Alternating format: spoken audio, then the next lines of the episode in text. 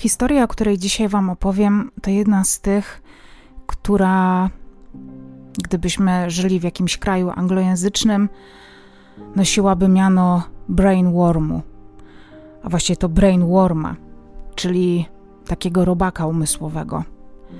No bo jak można zniknąć w środku dnia, w środku całkiem sporego miasta, zupełnie bez śladu? To właśnie będzie historia o Iwonie Wąsik, której ostatnie ślady, jakie kiedykolwiek ktoś z jej znajomych czy bliskich odnotował, miały miejsce w Tarnowskich Górach na Śląsku, obok Gliwic, Zabrza, Katowic, moich rodzinnych stron. Dzisiaj Iwona, jeśli żyje, ma ponad 30 lat i jeśli żyje, to gdzie się znajduje, co robi. Ale dzisiejszy odcinek będzie głównie o tym, dlaczego Iwona zniknęła, co do tego zniknięcia mogło doprowadzić i czy ktoś wie więcej niż się do tego przyznaje. Zapraszam do odcinka.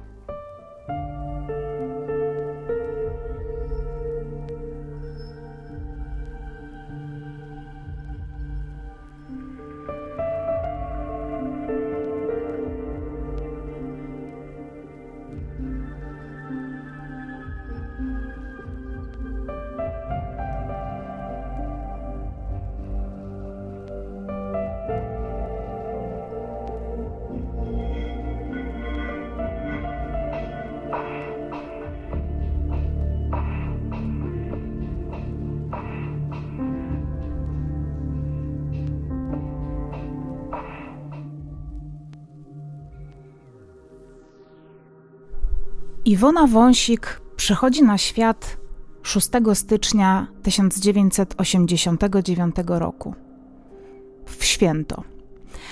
Jest córką Małgorzaty i Andrzeja Wąsików, ale tego dnia pani Małgorzacie i Andrzejowi rodzi się nie tylko Iwona, bowiem przychodzi na świat również jej brat bliźniak. Państwo Wąsikowie mają już starszego syna i takim oto sposobem doczekują się trójki dzieci. Ta pięcioosobowa rodzina mieszka na osiedlu Przyjaźń, dokładnie w jednym z bloków przy ulicy Francuskiej. Pani Małgorzata pracuje jako listonoszka, a pan Andrzej i ma się różnych dorywczych prac, łapie zlecenia. Iwona od najmłodszych lat jest bardzo ułożoną, ale też ambitną dziewczynką. W szkole idzie jej bardzo dobrze, a szczególnie kiedy w czwartej klasie dochodzą nowe przedmioty, takie jak historia, geografia, biologia, to właśnie tą ostatnią interesuje się najbardziej. To pewnie też ze względu na fakt, że ponad wszystko kocha zwierzęta. Od dłuższego czasu, też z tego względu, regularnie pomaga w jednym z tarnowskich schronisk y, dla zwierząt jako wolontariuszka. Iwona też kilka razy w tygodniu po szkole udaje się, mm, znaczy no wraca do domu, zostawić plecak z podręcznikami i udaje się prosto do schroniska Cichy Kąt, znajdującego się przy ulicy Zagórskiej, i to jakieś 30 minut drogi piechotą od y, miejsca, znaczy od osiedla i, i jej domu. Zazwyczaj jednak Iwonka dociera tam autobusem, jej marzeniem. Zresztą myślę, że bardzo wielu dziewczyn, które kochają zwierzęta, w tamtym czasie jest posiadać własnego konia. Nie wiem jednak, czy posiadanie konia ma wiązać się z nauką ujeżdżania, czy może dziewczyna myśli o założeniu własnej hodowli, ale tutaj raczej skłaniałabym się ku tej pierwszej wersji. Poza tym posiadanie konia jest e, i utrzymanie konia jest dość drogim hobby, dlatego też e, większość osób, które jeżdżą konno, nawet własnych koni nie mają, tylko wypożyczają konie od y, innych hodowców, czy od osób, które posiadają stadniny albo stajnie i na tych koniach y, jeżdżą. W 2002 roku Iwonka kończy szkołę podstawową, na stałe żegna się z niektórymi znajomymi, których poznała chodząc do podstawówki numer 8 w Tarnowskich Górach, a od września rozpoczyna przygodę z gimnazjum numer 4. Nowe gimnazjum znajduje się w tym samym budynku co podstawówka przy ulicy Janasa 11 w Tarnowskich Górach. Szkoła ulokowana jest bardzo blisko e, domu Iwony. Od domu do szkoły ma niecałe 10 minut piechotą, więc jest to właściwie no, w tym samym miejscu. Kiedy rozpoczyna nowy rok szkolny, tutaj że zero zaskoczeń, nauka idzie jej świetnie. Iwona skupia się na nauce biologii, ponieważ w przyszłości jej celem jest otworzyć swój własny gabinet weterynaryjny i to właśnie z tym zawodem wiąże przyszłość. Jej najlepszą przyjaciółką staje się Sabina. Sabina jest jej rówieśniczką. Razem chodzą do jednej klasy, towarzyszą sobie również w powrotach do domu po lekcjach. Ale Sabina też spędza z Iwoną czas po szkole, po lekcjach, bowiem y, także ona zostaje wolontariuszką w schronisku. Iwona tak naprawdę zaraża Sabinę chęcią niesienia pomocy mm, zwierzętom, które zostały same czy skrzywdzone, czy odebrane złym właścicielom. Dziewczyny bardzo starają się pomagać swoim podopiecznym, tutaj czworonogą, bo to schronisko głównie dla psów. Z tego względu też organizują zbiórki w swojej szkole. A do akcji e, takich pozyskiwania właśnie funduszy wykorzystują szkolną stołówkę, gdzie prawie każdego dnia ogromne ilości jedzenia idą na marne. Iwona i Sabina wpadają na pomysł, by zbierać niewykorzystane jedzenie i zawozić do schroniska. Tak też robią, dzięki temu biedne psy i koty mają naprawdę sporo dodatkowego jedzenia. Tutaj głównie chodzi oczywiście o mięso. Państwo wąsikowie są bardzo dumni ze swojej córki, widzą jej zaangażowanie, obowiązkowość, ale przede wszystkim dobre serce.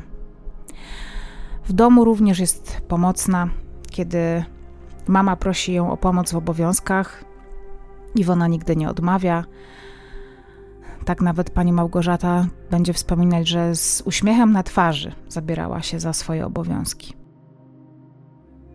Iwona niechętnie wychodzi z domu, chociaż to oczywiście mówię tutaj w kontekście tego, że nie jest taką imprezowiczką, nie, nie kręci ją takie życie, powiedzmy, klubowo, dyskotekowo, pubowe, e, ponieważ poza domem Iwona spędza znaczną część swojego czasu wolnego. Ale kiedy już nie jest w schronisku i nie spotyka się z Sabiną, to czas wolny jednak spędza z rodziną i to właśnie z braćmi i z rodzicami spędza te wolne chwile. 3 października 2002 roku jest czwartek. Iwona wstaje rano i szykuje się do wyjścia do szkoły. Około 7.30 opuszcza mieszkanie, żegnając się ze swoją mamą. Tego dnia lekcje trwają do około 13.30, więc o tej porze no, chwilę po tej godzinie będzie Iwona wracać do domu. Razem z Sabiną o tej 13.30 wychodzą ze szkoły, jak zawsze wracają razem. W połowie drogi przez przypadek spotykają panią Małgorzatę, która jest w trakcie roznoszenia listów. Chwilkę rozmawiają i wtedy mama Iwony zwraca uwagę swojej córce, pyta jej, czy zjadła obiad w szkole. Iwona mówi, że tak, że zjadła, ale Zostawiła zupę, bo była ogórkowa, ona nie lubi ogórkowej, więc e, z tej zupy zrezygnowała. I wtedy e, mama Iwony e, mówi jej, że może skoro tej zupy nie zjadła, to jeszcze porcja dla niej na stołówce gdzieś tam była odłożona, to znaczy miałaby Iwona do niej dostęp i mogłaby tę zupę po prostu wziąć do słoika i pani Małgorzata by ją chętnie zjadła. Iwona się zgadza, jako że szkoła jest blisko. Wszyscy Iwonę znają w tej szkole od wielu, wielu lat już. Więc razem z Sabiną zawraca do szkoły mm, po ten niezjedzony obiad. Sabina zresztą też chętnie towarzyszy przyjaciółce, y, mogą sobie ten czas spędzić na dłuższej rozmowie. Dziewczynki odbierają ze stołówki słoik zupy i ponownie zmierzają w kierunku swojego osiedla. Sabina mieszka w bloku przy ulicy Włoskiej, który jest bliżej szkoły ale z racji tego, że przyjaciółki uwielbiają ze sobą spędzać czas, z tego względu mają pewną umowę, że ze szkoły zawsze wracają razem, a Sabina, żeby móc spędzić jeszcze chwilkę mm, z Iwoną, odprowadza ją do znaku drogowego, będącym e, czym, takim, który jest, e, wyznacza połowę drogi mniej więcej pomiędzy e, blokami dziewczyn. Tym razem jednak Sabina musi odmówić Iwonie, ponieważ e, jest umówiona na spotkanie ze swoim ojcem. E, nie wiem dlaczego tak e, oficjalnie, ale może po prostu na przykład była z nim umówiona na to, że pojedzie na jakieś zakupy, czy nie wiem, odwiedzi jakąś rodzinę. I ze względu na ten niespodziewany powrót do szkoły po słoik zupy, dziewczyny wracają znacznie później do domu. Sabina nie chce się spóźnić na umówioną godzinę z ojcem. Iwona z kolei obiecuje zadzwonić jeszcze do Sabiny, gdy wejdzie do domu w okolicach 14.30. Tego popołudnia planuje iść do schroniska, by pomóc przy zwierzętach i przez telefon mają po prostu ustalić, czy Sabina po tym spotkaniu z tatą e, jeszcze do niej dołączy, czy jednak e, tym razem nie będzie w tym schronisku pracować. Spod bloku Sabiny Iwona rusza w stronę francuskiej, tam gdzie mieszka. Przez okno y, do Iwony macha nawet y, siostra Sabiny. Jest chwilę przed czternastą. Przychodzi jednak wieczór i pani Małgorzata wraz y, z panem Andrzejem zaczynają się niepokoić, bo Iwony jeszcze nie ma w domu. Pani Małgorzata dzwoni do koleżanek, w tym oczywiście do Sabiny, pyta, czy może córka nie zasiedziała się u niej – ale Sabina odpowiada, że rozstała się z Iwoną pod jej blokiem i że więcej z nią się nie kontaktowała. E, wtedy też wspomina, że Iwona obiecała do niej zadzwonić, było mówić wspólne wyjście do schroniska około 14.30, ale nigdy nie zadzwoniła. Więc Sabina uznała, że e, Iwona po prostu poszła sama i nie zdążyła, albo zapomniała o tym telefonie, albo po prostu poszła z kimś innym. No i to oczywiście powoduje, że pani Małgorzata jest bardzo, bardzo zaniepokojona. Bardzo przestrzegała tego, by wiedzieć, gdzie jest jej córka. Ostatnio, gdy Iwona spóźniła się do domu, to miały taką dość poważną rozmowę i ustaliły, że jeśli Iwona kiedykolwiek będzie miała się spóźnić z powrotem do domu, to zawsze ma poinformować kogoś z rodziny, czy to SMS-em, czy to telefonem, czy przez kogoś chociażby, tak by nie musieli przeżywać tego koszmaru, który właśnie przeżywają tego 3 października.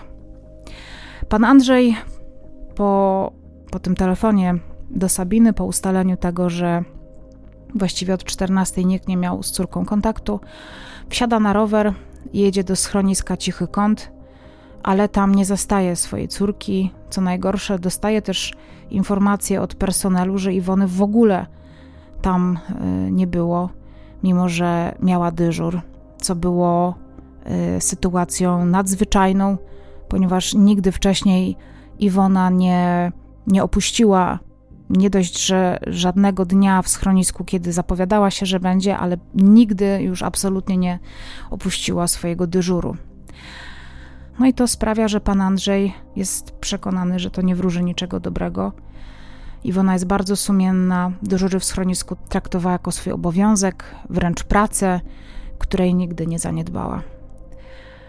Kiedy pan Andrzej wraca do domu, a Iwony dalej nie ma, postanawiają wraz z panią Małgorzatą udać się na policję i zgłosić zaginięcie. Policja przyjmuje zgłoszenie, jednak kiedy funkcjonariusze słyszą, że nastolatka nie wróciła na czas do domu, to po prostu to bagatelizują. Uznają, że zapewne poszła gdzieś z jakimś chłopcem lub po prostu postanowiła uciec z domu. Zapewne za kilka dni wróci. W ogóle nie biorą pod uwagę tego, że Iwona ma dopiero 13 lat. I z tego względu poszukiwania nastolatki nie rozpoczynają się od razu, Co jest oczywiście z dzisiejszej perspektywy, no z tamtej też, ale z dzisiejszej, kiedy te przepisy się już zupełnie zmieniły, e, wiemy, że jest tragiczną w skutkach decyzją. Pani Małgorzata wydzwania do wszystkich znajomych Iwony. Dzwoni do pobliskich szpitali, żeby dowiedzieć się, czy przypadkiem nie było żadnego wypadku z udziałem nastolatki, ale niestety bez rezultatu niczego o Iwonie nie wiedział.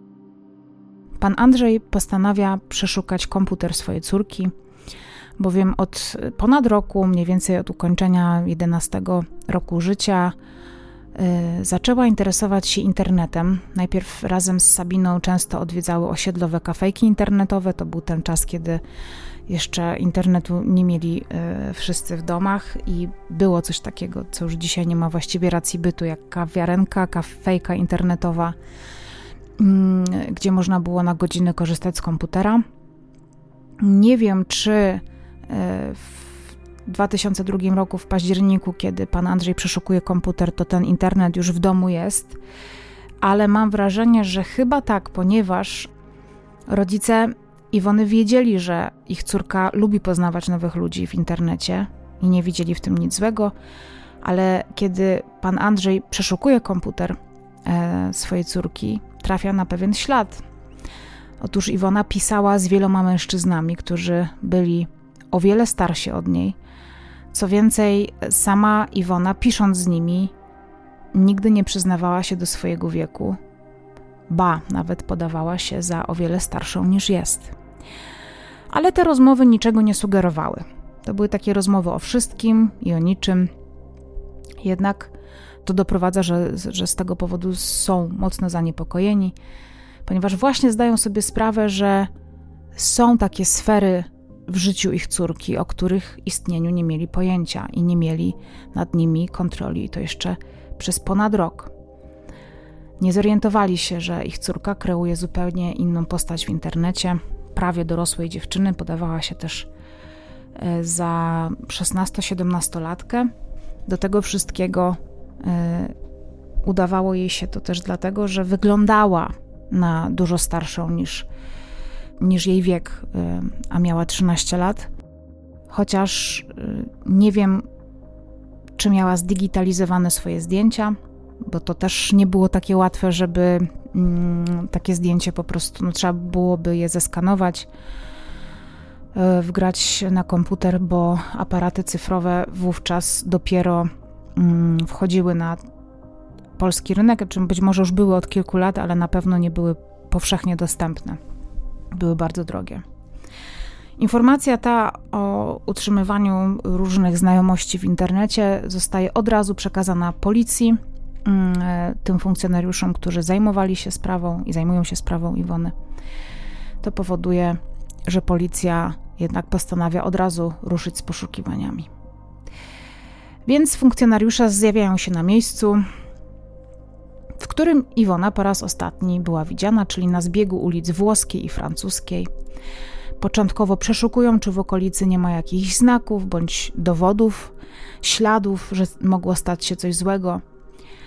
I niestety pierwsze, co policja, co, co ci śledczy zauważają, to porzucony w pobliżu, czy pozostawiony w pobliżu śmietnika, takiej altany śmietnikowej, słoik z zupą – Funkcjonariusze już wiedzieli, że Iwona wracając y, do domu niosła posiłek ze szkoły, ale dlaczego go zostawiła obok śmietnika? Czy to Iwona go po prostu wyrzuciła, czy y, zrobił to potencjalny, nie wiem, jak, jakaś osoba, człowiek, który się z Iwoną widział? Może Iwona przez przypadek zostawiła tę zupę, ale akurat na śmietniku to też nie była wyrzucona zupa, tylko pozostawiona tak, jakby ktoś miał sobie ją wziąć do zjedzenia. I była to na pewno zupa należąca do y, Iwony, ponieważ pani Małgorzata potwierdziła, że jest to słoik, który tego feralnego dnia dała córce do napełnienia. Tak samo zostaje wykluczony właściwie taki gwałtowny przebieg sytuacji, w której, nie wiem, dziewczyna mogła być napadnięta, bo ten słoik przecież byłby rozbity. Ech, nie wiadomo. To pierwsza zagadka. Kiedy do rodziców dociera informacja o słoiku, mm, załamują się, bo są przekonani, że Iwona nie uciekła z domu, ponieważ w domu wszystko było w porządku. Nie miała problemów w szkole, nie kłóciła się z rodzicami ani z rodzeństwem, nie miała problemów z rówieśnikami. E, poza tym w rodzinie te relacje między Iwoną a mamą i tatą były zawsze bardzo dobre, bliskie. I tego samego zdania też jest Sabina, która jest przesłuchana przez e, funkcjonariuszy. Dziewczyna twierdzi, że gdyby Iwona miała uciec z domu, to albo uciekłyby razem, albo przynajmniej Sabina wiedziałaby o planach swojej przyjaciółki. E, ponieważ dwa lata wcześniej, w 2000 roku, planowały wspólną ucieczkę, ale to raczej było takie marzycielskie i dziecięce wyobrażenie o dorosłości i wolności. Wymyśliły, że latem wezmą namiot, zapasy jedzenia, pojadą gdzieś do lasu lub nad jezioro, ale z pomysłu szybko zrezygnowały w obawie, że coś może się im stać. No, bardzo rozsądnie. Sabina wspomina również policji, że mama Iwony e, zawsze sprawiała wrażenie bardzo zasadniczej osoby. Iwona miała jej wspominać, że e, mama nie pozwala jej kolegować się ze starszymi, najlepiej gdyby kolegowała się ze swoimi rówieśnikami. I Sabina przypomina sobie, że Iwona wielokrotnie dostawała od swojej mamy kary, głównie na gry na komputerze, a przez pewien czas nawet nie mogła go po prostu używać. No ale z drugiej strony sama to przerabiała. Myślę, że większość moich rówieśników czy osób y, urodzonych pod koniec lat 80. czy latach 90. dostawały szlabane na komputer, więc to nie jest nic niezwykłego.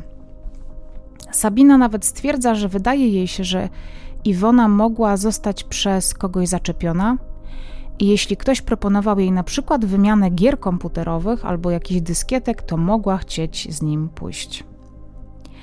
Z kolei pani Małgorzata podczas rozmowy z policją mówi, że nie była zwolenniczką znajomości Iwony z Sabiną, ponieważ razem tworzyły duet dość nieobliczalny. Często wpadały na różne pomysły, które nie do końca były odpowiedzialne, mądre, rozsądne, ale wiedziała, że Iwona bardzo lubi Sabinę, dlatego też nie zabraniała jej kontaktu z nią. Wiedziała, że raczej spotkałoby się to z ogromnym sprzeciwem i buntem ze strony Iwony, więc wolała po prostu gdzieś tam z boku obserwować te relacje i ewentualnie wkraczać do akcji niż e, zakazywać. Śledczy docierają do kolegów Iwony ze szkoły, oczywiście, którzy podają dość istotne informacje. Jeden z nich e, twierdzi, że w dniu jej zaginięcia, czyli 3 października, widział Iwonę wchodzącą do osiedlowego sklepiku w towarzystwie nieznanego mu mężczyzny. Jak zeznał, chłopak ten miał mieć około 20-25 lat, czarne, długie włosy, szeroko rozstawione niebieskie oczy. E, miał mieć też czarną skórzaną kurtkę i czarne buty typu glany. Głównym celem policjantów dlatego staje się ustalić, kim jest mężczyzna. To były czasy, kiedy, no tak z opisu brzmi mi to na metala, tak zwanego. E, w moim liceum i gimnazjum było mnóstwo chłopaków e, właśnie w ten sposób e, ubierających się, mnóstwo chłopaków z bardzo długimi włosami. Co druga osoba w klasie nosiła glany, więc to była wtedy bardzo popularna stylówka, przynajmniej na Śląsku i przynajmniej w tych okolicach, w których ja dojrzewałam i ja się uczyłam. Żeby ustalić i spróbować dowiedzieć się, kim mógł być ten mężczyzna, e, śledczy idą do tego osiedlowego sklepiku, w którym kolega Iwony twierdził, że mm, widział ją po raz ostatni. Tam ekspedientka po okazaniu zdjęcia Iwony E, twierdziła, że nie pamięta, czy obsługiwała dziewczynkę tego dnia. Mm, nic nie pamiętała, nie zapamiętała również mężczyzny, którego opis podali jej funkcjonariusze. Ale y, ta pani znała Iwonę, no bo mm, co jakiś czas y, robiła tam zakupy. Był to sklep niedaleko szkoły, niedaleko domu Iwony, więc była to jej znana y, mieszkanka osiedla. Kolejne cenne informacje podają uczniowie z klasy, bo twierdzą, że w czwartek Iwona spóźniła się na ostatnią lekcję. Iwona tłumaczyła się wtedy nauczycielowi, że nie zdążyła zjeść obiadu, ale koleżanki z klasy widziały ją e, rozmawiającą na przerwie z kimś przez telefon na szkolnym korytarzu i nie była wtedy na szkolnej stołówce. Więc e, to kolejna zagadkowa rzecz e, i kwestia, którą śledczy będą musieli rozwiązać. Tymczasem policja oraz mieszkańcy osiedla mm, angażują się bardzo mocno w poszukiwania dziewczynki, ruszają do akcji, przeczesują pobliskie ogródki działkowe, altany, piwnice, mm, jakieś zagajniki. Całe osiedle zostaje bardzo dokładnie sprawdzone, wszystkie dróżki, ławki, nikt nie znajduje nawet najmniejszego śladu po Iwonie.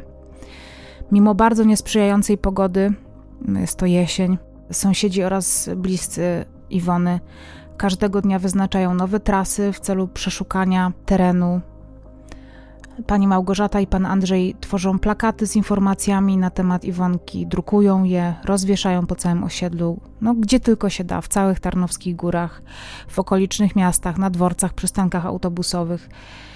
E, a w rozwieszaniu tych plakatów pomagają nie tylko bliscy, rodziny wąsików, ale też sąsiedzi, koleżanki, koledzy ze szkoły, nawet nauczyciele.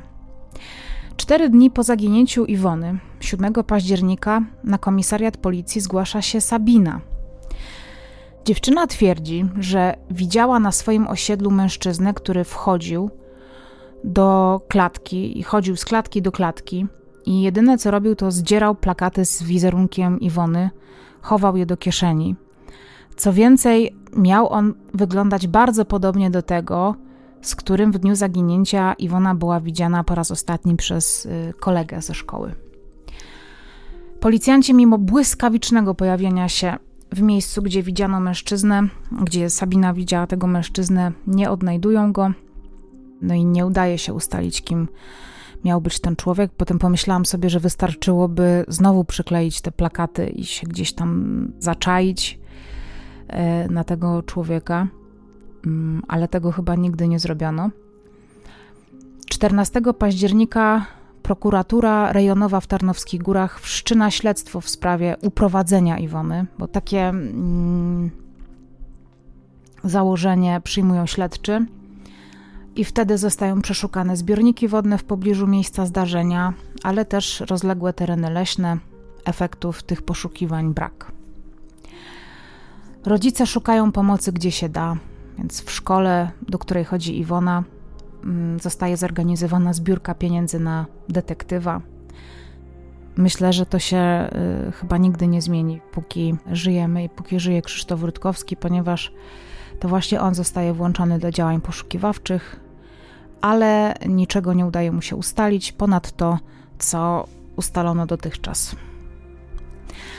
Zarówno znajomi, jak i rodzice Iwony zwracają uwagę, no, wspominając ostatnie miesiące przed zaginięciem, że od dłuższego czasu y, coraz bardziej zagłębiała się i oddawała temu internetowi, to znaczy coraz więcej czasu w nim spędzała dostrzegają po czasie to, że chodziła do licznych kafejek internetowych, gdzie potrafiła przesiadywać godzinami. To w dodatku wcale nie była taka tania rozrywka. Mm, kiedy odwiedzała koleżanki w ich domach, też często korzystała z komputera, jeśli u którejś z nich był internet. Dlatego śledczy postanawiają ruszyć właśnie tym tropem, więc sprawdzają kafejki, do których chodziła Iwona. I być może właśnie tam poznała kogoś, kto mógł mieć związek z jej zniknięciem albo posiada informacje na temat obecnego miejsca jej przebywania. Policjanci e, też przeszukując e, rzeczy Iwony i jej konta internetowe, no nie wiem jakie mogła mieć wówczas konta poza gadu-gadu, które w tamtym czasie i tak nie miało takiej historii w chmurze, tak jak dzisiaj, nie wiem, gdziekolwiek się zalogujemy do Facebooka, to mamy całą historię rozmowy od założenia konta. Natomiast na gadu gadu było tak, że jeżeli y, wiadomość od, y, otworzyło się na danym komputerze, to na innym już się ta wiadomość nie pokazywała. Więc y, być może były to jakieś czaty albo jakieś maile. Trudno mi sobie teraz w ogóle przypomnieć, jak wyglądał internet tamtych czasów, tak żeby można było odtwarzać jakieś fora internetowe, może jakieś właśnie IRCE. Także chętnie tutaj w komentarzach się dowiem, w jaki sposób mogli śledczy dotrzeć poprzez kafejki internetowe albo nie korzystając z komputera stacjonarnego Iwony do jakichś historii jej rozmów.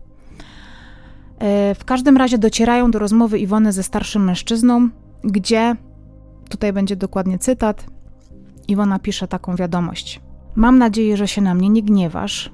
Duże sorks za naszą ostatnią kłótnię. Mam nadzieję, że się nie powtórzy. Wiesz, jak bardzo Ciebie lubię i zależy mi na naszej przyjaźni. Twoja kumpela Kaja. Tutaj warto zadać pytanie, dlaczego Iwona podpisała się jako Kaja. Wiadomości zwrotnej dziewczyna otrzymuje pozdrowienia z Warszawy. Udaje się ustalić tożsamość mężczyzny. Okazuje się, że jest nim 38-letni mieszkaniec Warszawy, w dodatku żonaty. Mężczyzna ma dziecko w zbliżonym wieku co Iwona.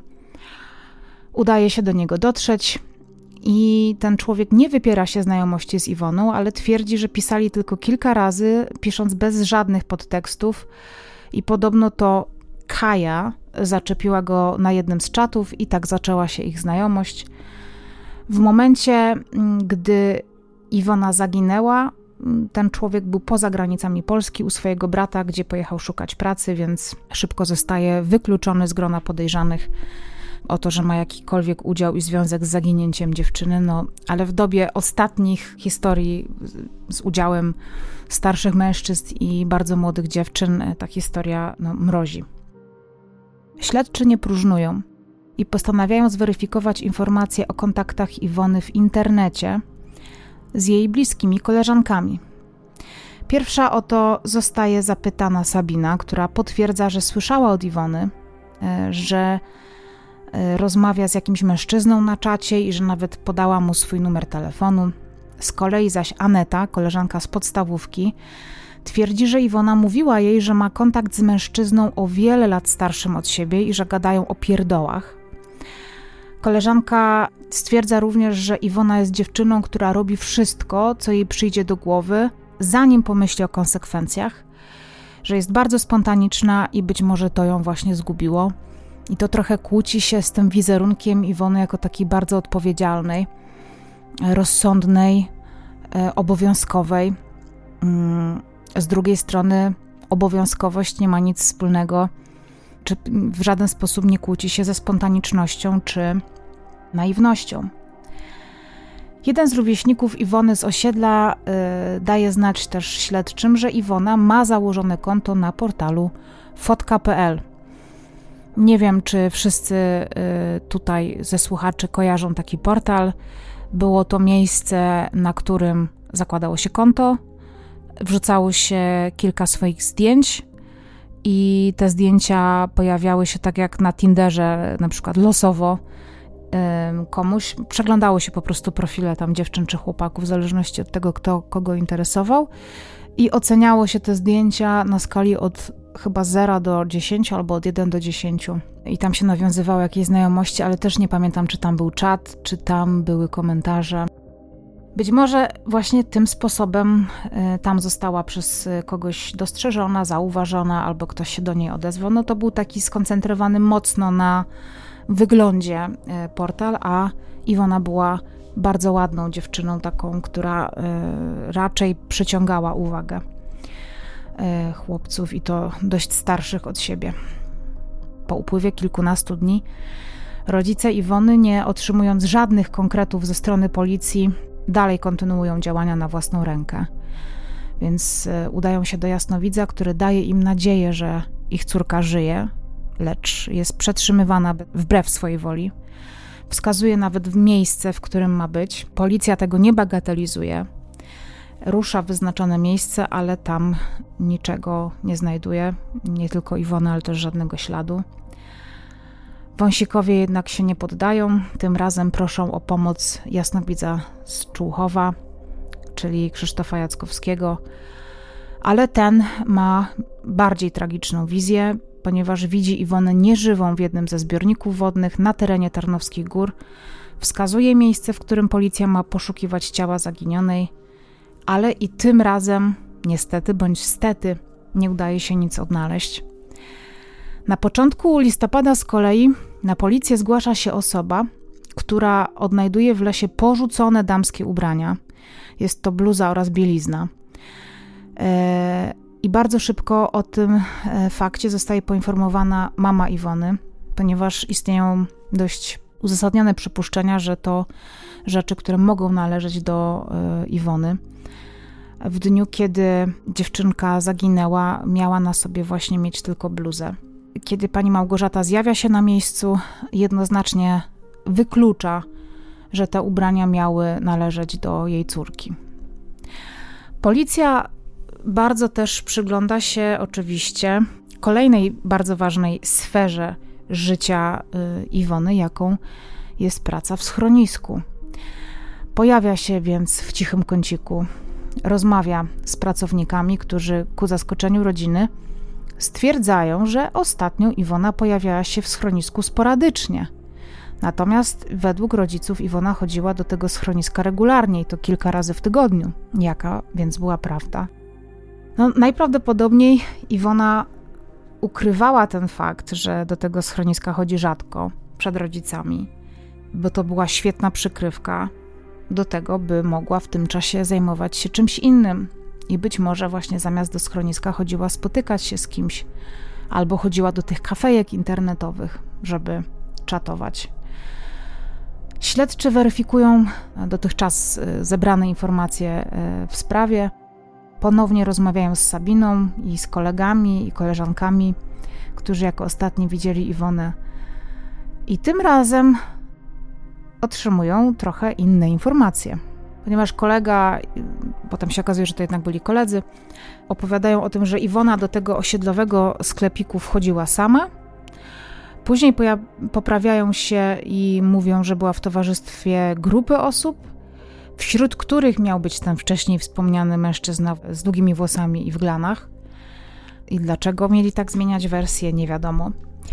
Zostają więc e, zlecone badania psychologiczne chłopców, które wykazują, że nie do końca e, chłopcy mówią prawdę, a ich zeznania nie mogą być uznane za wiarygodne. Śledczy też otrzymują od e, ekspertów czy tam odbiegłych informacje, że chłopcy są zbyt podatni na sugestie, więc bardzo możliwe, że po prostu ktoś im to zasugerował, oni być może chcieli być pomocni i to powiedzieć policji. Nie wiem, nie mam pojęcia, jaka była ich motywacja. Zatem absolutnie do dziś nie wiemy, czy Iwona faktycznie w dniu zaginięcia była o 14.10 e, widziana w towarzystwie nieznanego mężczyzny. I być może musimy się pogodzić, że na zawsze pozostanie to tajemnicą. Jak nie trudno się domyślić, policjantom wyczerpują się możliwości, tropy, kierunki prowadzenia śledztwa. Wszystko, co dotychczas zostało ustalone w sprawie zaginięcia, nie posuwa w żaden sposób sprawy do przodu. I po kilku miesiącach od zaginięcia Iwony, materiał na ten temat pojawia się w znanym wszystkim nam programie 997, prowadzonym jeszcze wówczas przez Michała Fajbusiewicza. Program jednoznacznie sugeruje, że dziewczyna najprawdopodobniej została zwabiona przez e, mężczyznę poznanego w internecie, który albo wywiózł ją za granicę, albo ją e, zamordował. Emisja programu miała miejsce w lutym 2003 roku. Po emisji programu pojawiają się zgłoszenia w Tarnowskich Górach, że pewien mężczyzna ma zaczepiać kobiety i się onanizować. Później na komisariat i na komendę trafiają zgłoszenia, że kobiety są zaczepiane przez kierowcę czarnego samochodu, nawet zostają podane numery rejestracyjne tego podejrzanego pojazdu. Ale kiedy policja sprawdza te tablice, okazuje się, że takie w ogóle nie istnieją, więc to pewnie kolejna z tych sytuacji, kiedy ludzie nie wiedzą, co mają robić z czasem i wymyślają historię, żeby na moment poczuć się w jakiś sposób istotnie, nie wiem, ważni, albo po prostu są trollami. Fryzjerka z jednego e, z salonów na terenie Tarnowskich Gór zgłasza policji, że jest śledzona przez mężczyznę, który według niej ma około 30 lat. Widziała również, jak później ów podejrzany mężczyzna wsiada do czarnego samochodu. Podobnej sytuacji doświadcza w późniejszym czasie jej kuzynka, i ten mężczyzna zostaje zidentyfikowany przez funkcjonariuszy, którzy dokładnie sprawdzają, czy jest możliwy jego związek z zaginięciem Iwony, ale nic na to nie wskazuje. Po takim pozornym ruszeniu sprawy po emisji właśnie 997 z materiałem o zaginięciu Iwony, mija kilka tygodni i policja po raz kolejny staje w martwym punkcie. Nie ma żadnego tropu, którym policja może ruszyć dalej. Nie wiadomo, co się stało z Iwoną i gdzie może się znajdować. Natomiast na tamten e, moment branych pod uwagę jest kilka wersji wydarzeń. Pierwsza to taka, że Iwona została potrącona przez samochód, a sprawca, chcąc uniknąć kary, po prostu przewiózł gdzieś jej ciało i ukrył. Druga opcja to taka, że Iwona została uprowadzona i wywieziona na, te, na teren Niemiec, gdzie sprzedano ją do agencji e, towarzyskiej. Trzecia opcja jest taka, że Iwona została zwerbowana do sekty. Czwarta wersja jest taka, że Iwona uciekła z własnej woli w towarzystwie nowo poznanego mężczyzny. A piąta to taka, że Iwona została porwana i zamordowana przez tajemniczego mężczyznę, i tutaj zbrodnia miała mieć podłoże seksualne. Nie udaje się posunąć do przodu tej sprawy, nie ma żadnych nowych dowodów ani poszlak. Policja nie wie, w którym kierunku ma pójść. Dlatego w lutym 2003 roku prokuratura umarza śledztwo, a rodzice Iwony są załamani, więc składają zażalenie do prokuratury okręgowej w Gliwicach, która na szczęście przychyla się do wniosku państwa Wąsików. Prokuratura w Gliwicach zleca do Tarnowskich Gór wznowienie działań w celu uzupełnienia informacji, ale to niestety nie przynosi żadnego postępu w sprawie, w związku z czym dochodzi do ponownego umorzenia sprawy w czerwcu 2003 roku. Przychodzi rok 2004. Do policji w Tarnowskich Górach trafia informacja przedstawiająca nowy wątek w sprawie zaginięcia Iwony. Mianowicie pojawia się motyw związany z przyjaciółką zaginionej, czyli z Sabiną oraz e, motyw grasującego pedofila, który miał działać w Tarnowskich Górach. Funkcjonariusze otrzymują wiadomość, że pewien mężczyzna od dłuższego czasu interesuje się młodymi dziewczynami, które zamieszkują teren osiedla Przyjaźń, czyli no, tego osiedla, na którym e, mieszkała i zaginęła Iwona. Policjantom nie udaje się jednak stwierdzić, czy Iwona Wąsik mogła się spotykać z tym mężczyzną, bo nic na to nie wskazuje ale w nowszym wydaniu 997 z roku 2019 e, Szymon Wochal dociera do bardzo ciekawych informacji, ponieważ odkrywa rozmowę dwóch bliskich koleżanek Sabiny, które rozmawiają na temat Sabiny oraz tego podejrzanego mężczyzny, tego pedofila. I tutaj przeczytam Wam transkrypcję tych wiadomości, znaczy, które zostały w programie pokazane. One są pisane takim e, trochę śląskim językiem pomiędzy dwiema e, koleżankami Sabiny. Ty, a ta Sabina to wam coś mówiła, jak ta Iwona zaginęła? On dużo o niej wiedział, ale nam nie chciał za dużo o tym gadać. Wspominał tylko wtedy, że zawozi dziewczynę do pracy w Niemczech. A o Iwonie wiedział? No, no to fest, a on koło przyjaźni mieszkał, a ciebie nie kusił na coś? No, niedaleko. Wiesz, gdzie jest ulica Radosna? a kasy miał w cholerę, bo się zajmował handlem ludźmi. Po co żeś tam lazła? Sabina cię tam wzięła? Z Sabiną tam chodziłyśmy, bo ona kasy potrzebowała, a on jej dobrze płacił. A za co jej płacił? Tak sobie jej kasę dawał? Dawał jej różną bieliznę, a ona się dla niego przebierała. A może mu coś dawała? Nie wiem, bo zawsze byli sam na sam. Ta rozmowa wskazuje na to, że Sabina była w bliskiej relacji z tym mężczyzną, który organizował przewóz dziewczyn do Niemiec, bo to właśnie o nim mowa. Być może Sabina zwerbowała również Iwonę lub poznała przyjaciółkę z tym mężczyzną. To jest w ogóle dla mnie historia, która brzmi jak e, historia e, Iwony Cygan, też o werbowaniu do mm, zachodnich y, domów publicznych przez koleżankę i to jeszcze właśnie ofiarą tutaj jest też dziewczyna o imieniu Iwona. Kilka lat po zaginięciu Iwony policjanci przygotowują progresję wiekową zaginionej i wizerunek dojrzałej już kobiety pojawia się w mediach, ale też nikt na niego nie reaguje. No i tak trafiamy do roku 2023, 20 y, lat po zaginięciu Iwony. Mamy październik, czyli ten miesiąc, kiedy Iwona zaginęła i nic więcej nie wiadomo. Może ktoś coś wie. Pewnie zastanawiacie się, co dzieje się z rodziną Wąsików po zaginięciu Iwony. Jej tata stracił pracę, yy, którą miał, ponieważ nie był w stanie skupić się na swoich obowiązkach. Myślami zawsze był gdzieś indziej.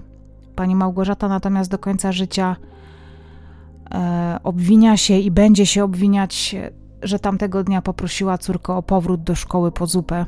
Być może gdyby tego nie zrobiła, to Sabina towarzyszyłaby Iwonie, nie wiem, do jej bloku, wróciłaby do domu wcześniej, a losy ich całej rodziny przecież potoczyłyby się inaczej. E, z kolei bracia Iwony obecnie mieszkają za granicą. E, pani Małgorzata i pan Andrzej się rozwiedli, a rodzina się rozpadła, co zresztą dzieje się wcale nie tak rzadko po takich trudnych doświadczeniach jak e, zabójstwo czy właśnie zaginięcie kogoś bliskiego. Być może ktoś z Was coś wie, a jeśli coś wie, to niech da znać. Mm, można napisać anonimowego maila e, do policji, można zadzwonić y, też na numer alarmowy. Można też wysłać maila do mnie albo przez formularz na stronie justynamazur.pl. Ja wszystkie takie informacje przekazuję dalej policji. E, dziękuję Wam bardzo dzisiaj za uwagę. Mam nadzieję, że dbacie o siebie i że będziecie to robić i proszę Was, żebyście dbali o swoje bezpieczeństwo. Do usłyszenia.